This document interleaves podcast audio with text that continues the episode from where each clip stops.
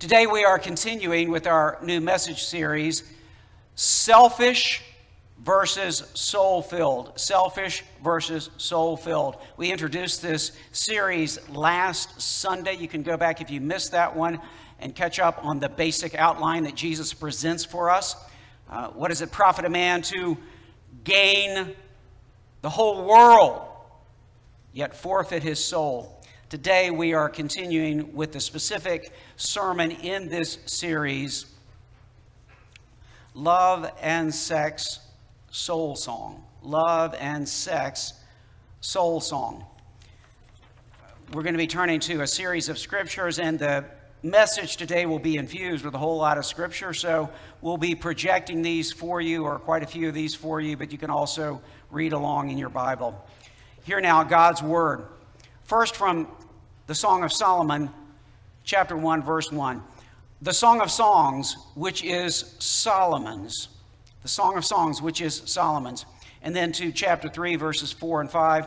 Scarcely the woman, the beloved, the, the betrothed or the bride is saying she's out in, in, in, in the town looking for her beloved. Scarcely had I passed them when I found him whom my soul loves. I held him and would not let him go until I had brought him into my mother's house, into the chamber of her who conceived me. In verse 5, I adjure you, O daughters of Jerusalem, by the gazelles or the does of the field, that you not stir up or awaken love until it pleases. And then on to chapter 5, verse 1, after her invitation. Again, remember, this is like a musical. The Song of Songs, Song of Solomon is a musical. So we've had her invitation, and then uh, he is responding, chapter 5, verse 1. I came to my garden, my sister, my bride. I gathered my myrrh and my spice. I ate my honeycomb with my honey. I drank my wine with my milk. Eat, friends, drink, and be drunk with love. And then on to uh, verse 12 through 16. This is her. We're back to her now, her description of him. I'm skipping a couple verses, but she started at the top and she's moving down, and ultimately, um, she's going to go to his character and his friendship. His eyes are like doves beside streams of water, bathed in milk, sitting beside a full pool. His cheeks are like beds of spices, mounds of sweet smelling herbs. His lips are like lilies, dripping liquid myrrh. His arms are rods of gold, set with jewels. His body is polished ivory, bedecked with sapphires. His legs are alabaster columns set on bases of gold.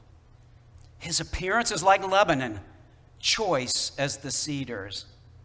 His mouth is most sweet, and he is altogether desirable. This is my beloved, and this is my friend, O daughters of Jerusalem.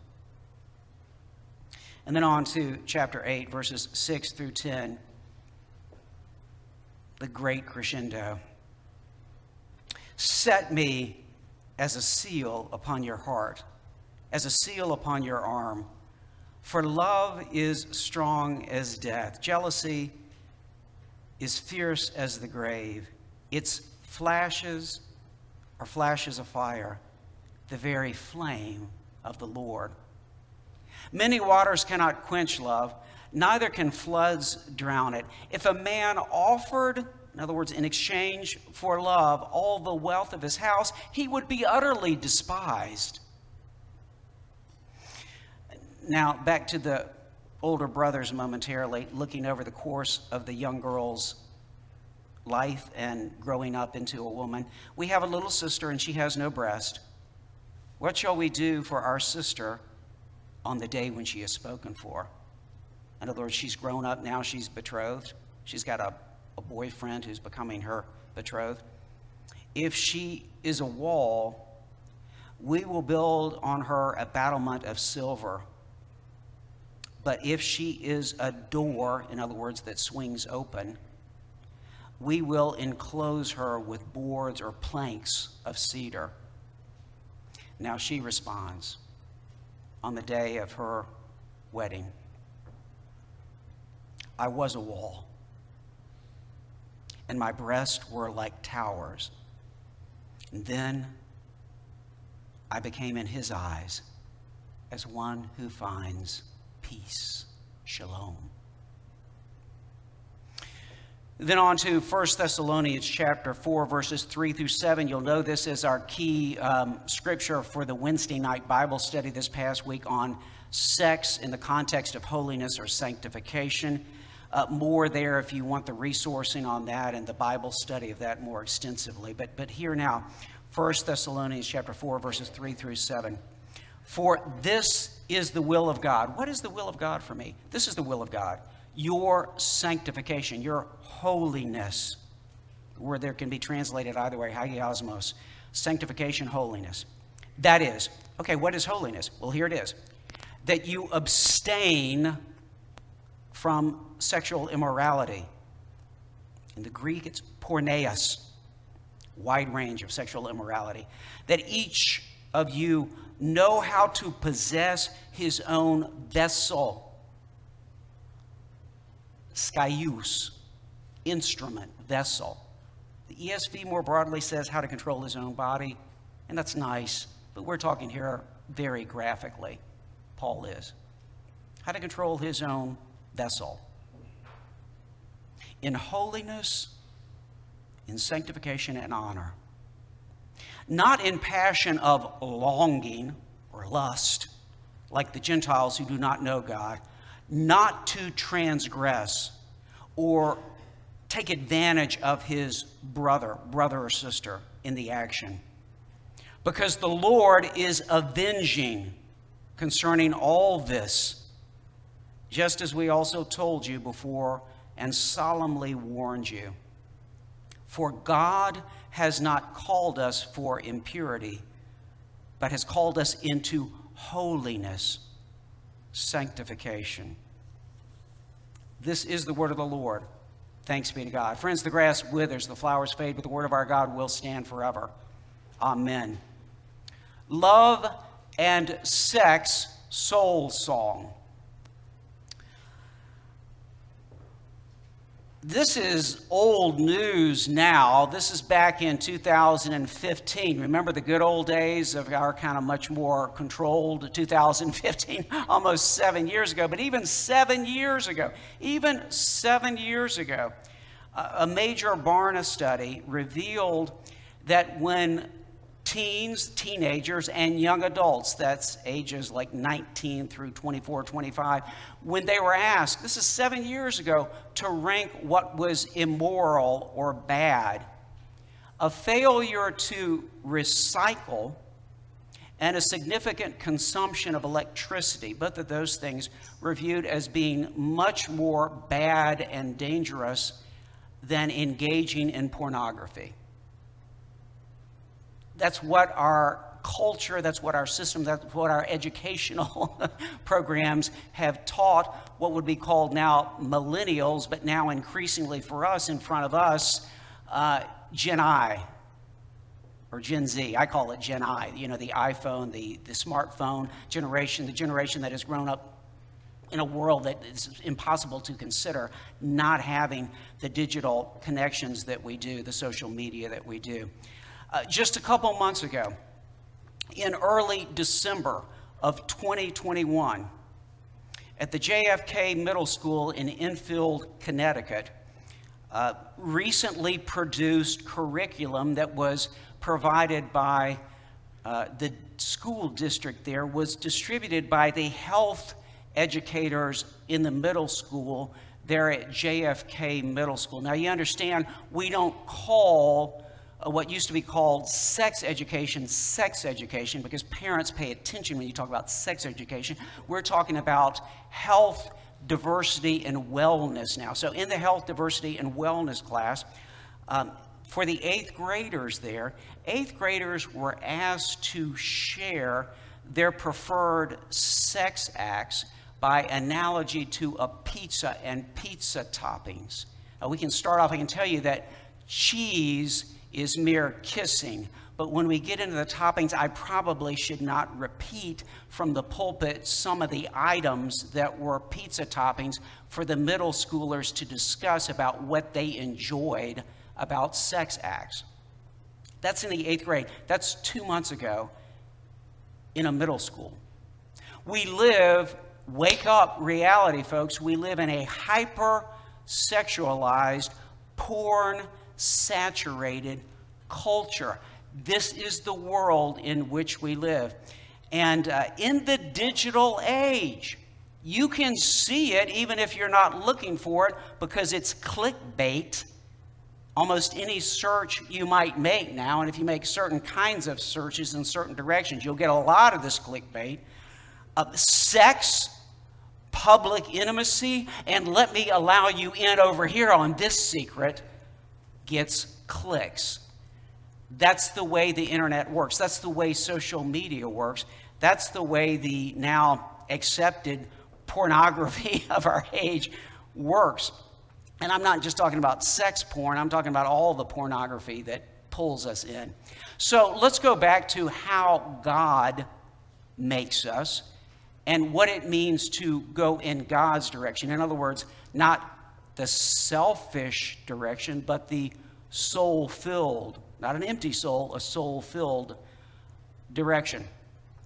Remember that in Genesis chapter 1, verses 27 and 28, we are told that God creates us in his image. And it's not just that general, God creates us male and female in his image and, and that creating us, God calls us, God called humanity, God called male and female in his image to be fruitful and to multiply.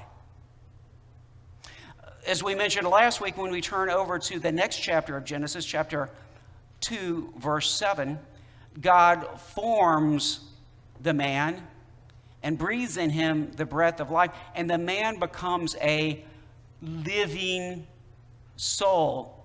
Nefesh Chaya. He, he's a living soul. You, so put this all together, you are an embodied soul. You're not floating out here somewhere. You are an embodied soul. And because you are an embodied soul, the gifts of how God has made you, male or female, and God is very specific about this male or female. God has made you for potentially purposes and calling and gift and covenant. These are good things. Sex is not something God is afraid of. God is the author. Let me God is the author of sex. God is the author of human beings made male and female in his image. And if you're following along in the notes, you can see I have a few of these points highlighted here. Uh, and you can track these and go home and study these and just reflect on these. The loving union of a man and a woman, which union includes, it's not limited to, I mean, there are higher levels of union, right? Spiritual union, but it includes sex, one flesh, literally one flesh, and procreation. These are gifts of God.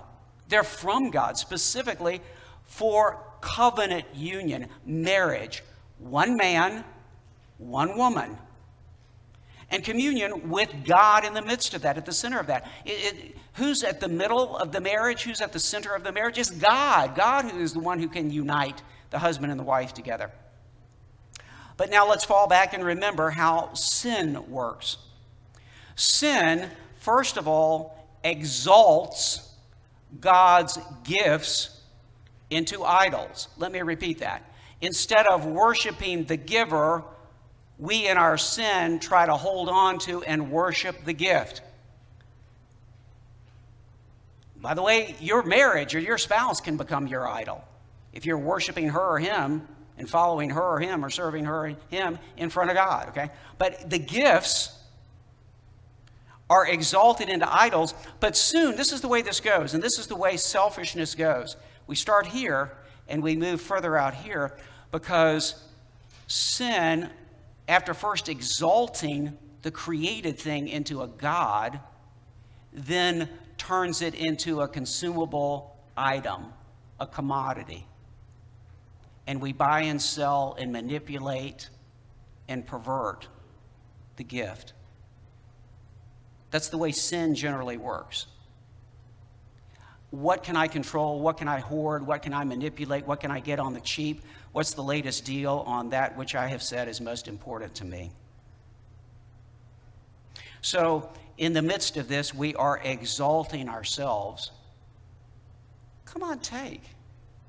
It'll be great for you to know good and evil. You'll be in charge, you'll be like God knock God off the throne. I'm in charge. My idols are in charge. This is who I am as a self.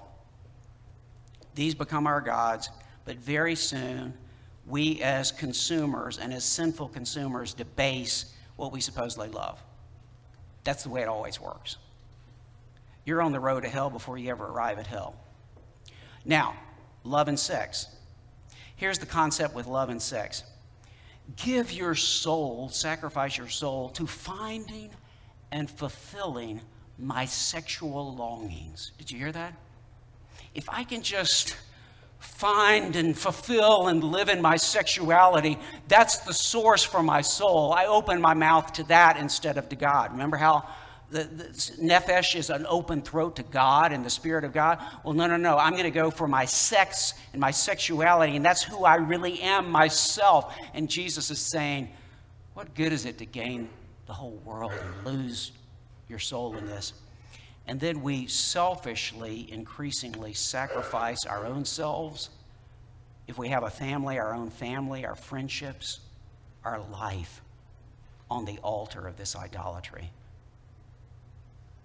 There are people who are actually heterosexual in institutionalized marriages who are doing exactly this right now. There are churches where this happens. I've mentioned before to you a couple different times, and I'll mention again today to you one of the more important books of the last couple years is Carl Trueman's The Rise and Triumph of the Modern Self. And in this book, Trueman talks about how uh, Sigmund Freud, in the early 20th century provided the West a compelling myth. And the myth is the idea that sex, in terms of sexual desire and sexual fulfillment, is the real key to our human existence and what it means to be a fulfilled human being. He says the sexual revolution and its various manifestations in modern society cannot be treated in isolation, but must rather be interpreted as the specific and perhaps most obvious social manifestations of a much deeper and wider revolution in the understanding of what it means to be a self. While sex may be presented today as little more than a recreational activity, sexuality is presented as that which lies at the very heart of what it means to be an authentic person. So then you have this paradox of how sex, on the one hand, is exalted as a personal religion and self fulfillment, but on the other hand, is cheapened. And it doesn't matter what you do and with whom you do it with or with what you do it with, just do it. Nearly 2,000 years before Carl Trueman is writing about this, and I'm talking about this, God spoke through the Apostle Paul in the opening chapter of Romans, just picking up a little of this discussion, listen to this from Romans chapter 1, verses 19 through 27. For what can be known about God is plain to them. Because, in other words, this is people out in general. This is not Jewish people, this is general humanity. Anybody who lives in the created world of the Creator. Because God has shown it to them, to everybody, every single person on earth. For his invisible attributes, namely his eternal power and divine nature, have been clearly perceived ever since the creation of the world. Cavemen could see this in the, in the things that have been made. So they are without excuse. For although they knew God, they did not honor him as God or give thanks to him, but they became futile in their thinking, and their foolish hearts were darkened. Claiming to be wise, they became fools and exchanged the glory of the immortal God for images resembling mortal man and birds and animals and creeping things. Therefore, verse 24, therefore, God gave them up to the lust or to the longings of their hearts to impurity, to the dishonoring of their bodies among themselves, because they exchanged the truth about God for a lie and worshiped and served the creature rather than the Creator, who is blessed forever. Amen. For this reason, God gave them up to dishonorable passions. For their women exchanged natural relations for those that are contrary to nature. And the men likewise gave up natural relations with women and were consumed with passion for one another, men committing shameless acts with men and receiving in themselves the due penalty for their error. So we come to this reality that romantic love and sex can be blessed, spiritual communion with God and fulfilling God's purposes, or it can be the most defiling of all sins. Back to 1 Thessalonians 4. God's will is for our sanctification. If you're a Christian, God's will is for you to be holy. And a key part of that is for you to be holy in the way you conduct your body. Because remember, you are an embodied soul. And what you do with your vessel, your instrument, is key to who your God really is. and it's key to moving in the direction of having your soul filled by God instead of opening your mouth to what initially seems like a nice, pretty idol and increasingly becomes slime. Each of you needs to know how to possess his own vessel in holiness, in sanctification, and honor. And then verse 6, and I mentioned this in the study Wednesday night, really hit me as far as the way God's word here is speaking to a lot of perversity and wrongdoing in the church, in, in the institutional church, by priests by pastors, by other leaders. Today we're going to be ordaining and installing leaders, and even by just sisters and brothers out in the pew, but people manipulating and abusing their positions or their words or their leverage or their power. Hear, hear God's word here. Not to transgress and take advantage of his brother, or in other words, his brother and sister. This is what happens in the church not, not just people in the highest power, but even people in other relationships in the church, transgressing and taking advantage, manipulating for sexual immorality, the brother or the sister. In the action, and listen to this, because the Lord is avenging concerning all this. Okay, Christian, hear that. The Lord says, Vengeance is mine he, he, he's paying attention. I mean, it overwhelms us some of the ridiculously bad things that happen. But know this the Lord is avenging concerning all this. Just as we also told you before and solemnly warned you, Paul's talking to these Thessalonians because they're, they're saying, oh, when's Jesus going to come again? And what about the people who die? And Paul's saying, look, before I get to those discussions, let me remind you a lot of you are living outside of the sexual boundaries of what it means basically to be a Christian. And so let's talk about that first before we get to the other discussions about what happens when people die. For God has not called us for impurity, but into holiness, into sanctification. Yes, every single sin, every, every single rebellion against God makes you guilty of the whole law. Yes, absolutely but there are different sins and different implications. And so 1 Corinthians 6 15 through 20. Do you not know that your bodies are members of Christ? Shall I then take the members of Christ and make them members of a prostitute? Your vessel is united with Christ, and you're going to join it outside of marriage, even with a prostitute in this case? Never. Or do you not know that he who is joined to a prostitute becomes one body for, with her? For as it is written, the two will become one flesh. But he who is joined with the Lord becomes one spirit with him. Flee. Verse 18. If you do not get anything else from this sermon, take this away, and I'll come back to it in a few moments in the application. Flee from sexual immorality. Every other sin a person commits is outside the body, but the sexually immoral person sins against his own body. And remember, we're talking about embodied soul here. Or do you not know that your body is a temple of the Holy Spirit? Now we have a, an embodied soul who is a temple in whom the Spirit, the Holy Spirit of God lives. Do you not know that your body is a temple of the Holy Spirit within you, whom you have from God? You are not your own. Your body is not your own. You were bought with a price, so glorify God in your body. So, big picture again selfish versus soul filled, including and definitely an application with romance and sex. Consumers, are you going to be a consumer? People consuming all the time with all kinds of stuff. I'm going to shop for a church. Are you kidding? That's the way it is. A Christian talks about shopping for a church. Didn't meet my needs. Really? Are you a Christian or not? Consumers are covenant family in Christ. Death or life. The division here is clear from God's word.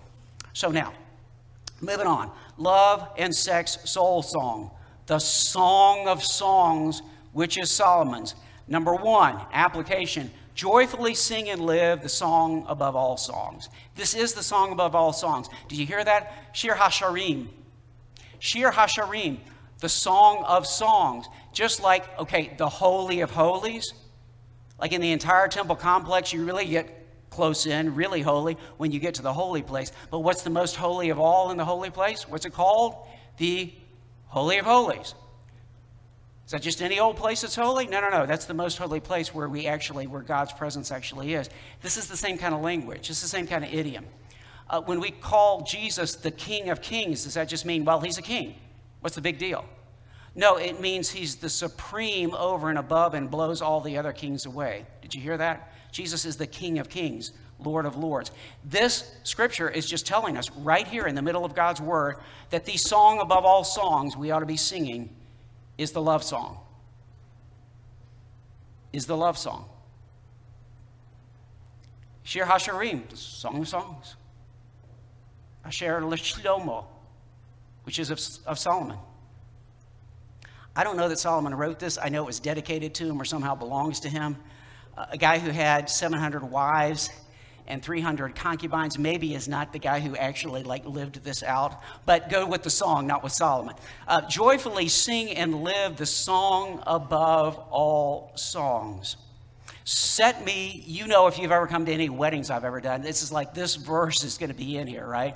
These verses are going to be in here. This, I, I can imagine a christian wedding. I don't know you know it's i love 1 Corinthians 13, general message about love in the church and such.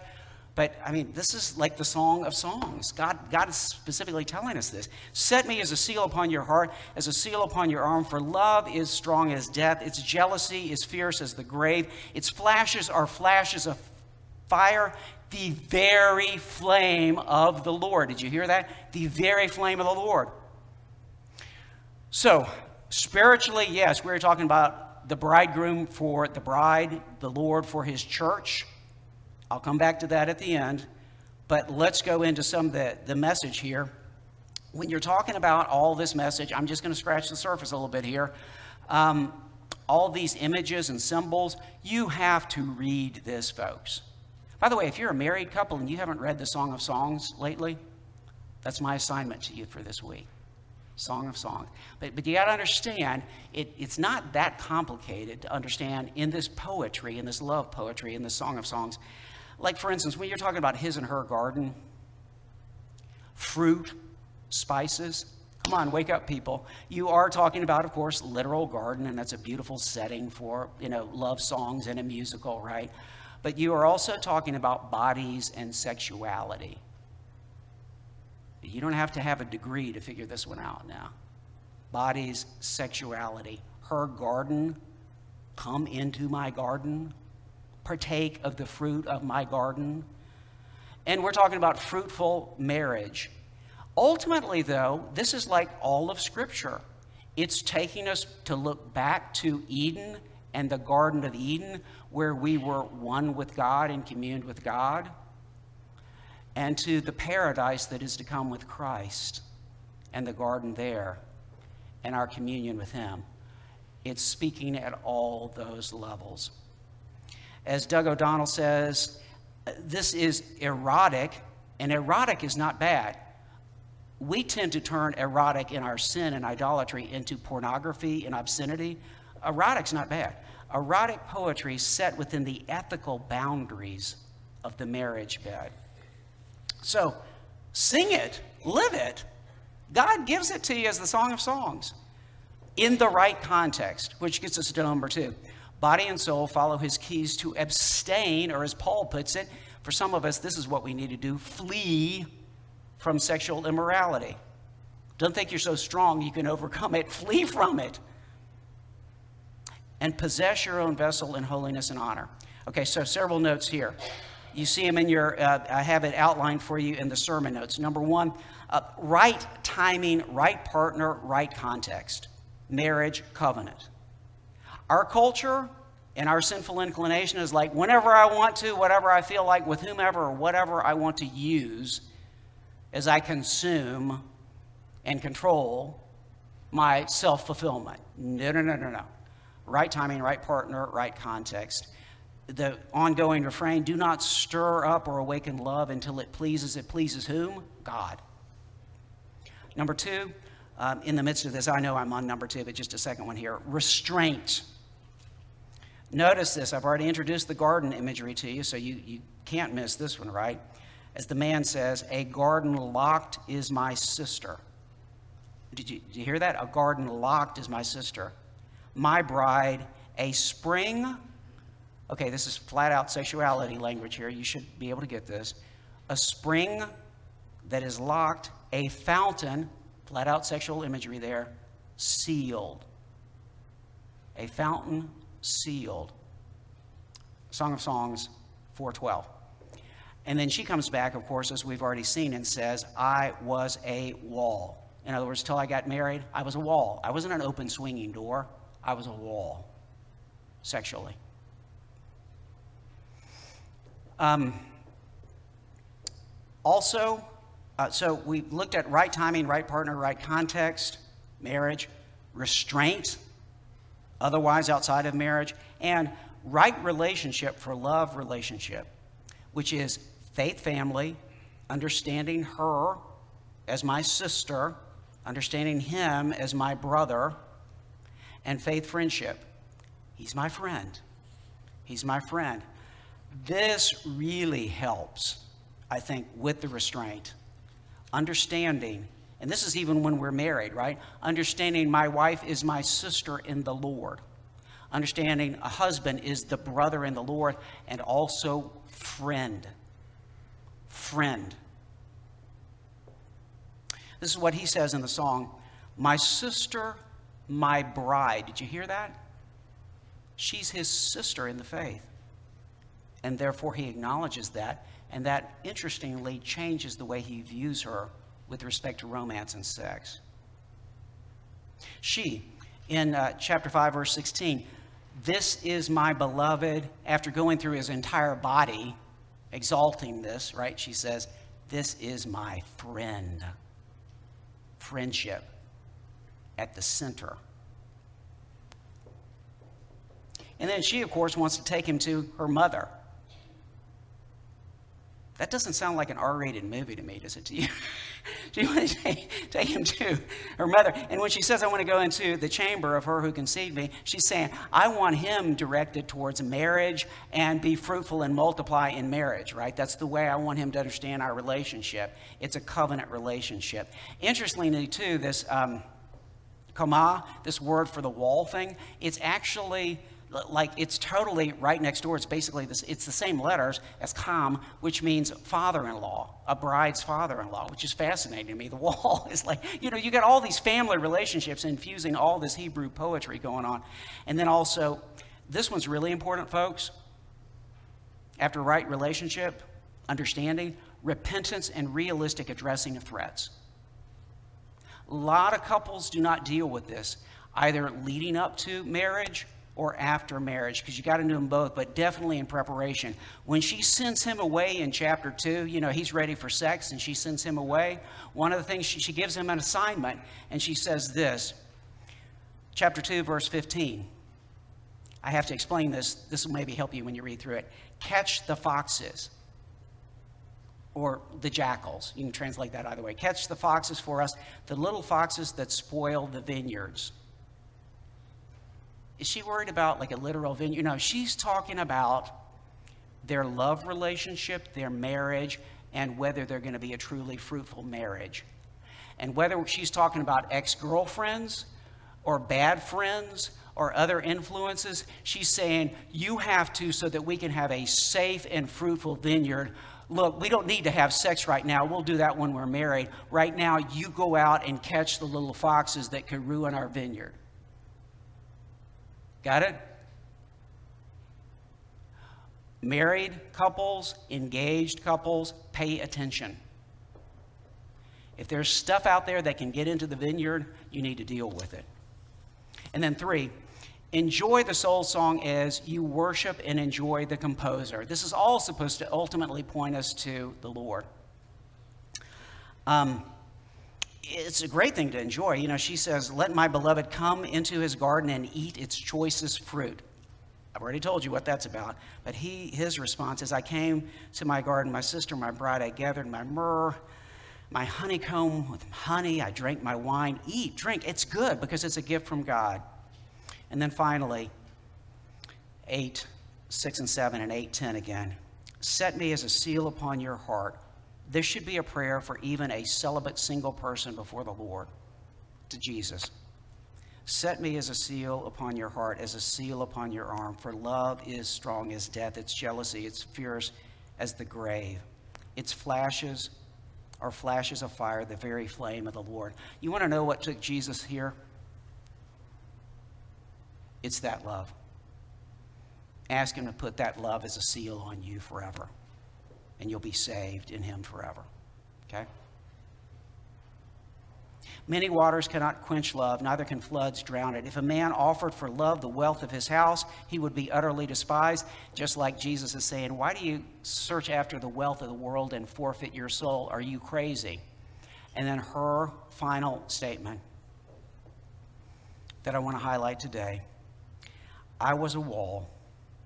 My breasts were like towers. In other words, I did not violate the covenant until marriage. But then I became, in his eyes, as one who finds shalom in his eyes. That's where I find my peace. Now, this is talking about her groom, but ultimately, Christian, regardless of what your personal situation is, the Lord is calling you to find your peace in his eyes. He loves your soul. Come to him now. In the name of the Father, the Son, and the Holy Spirit. Amen.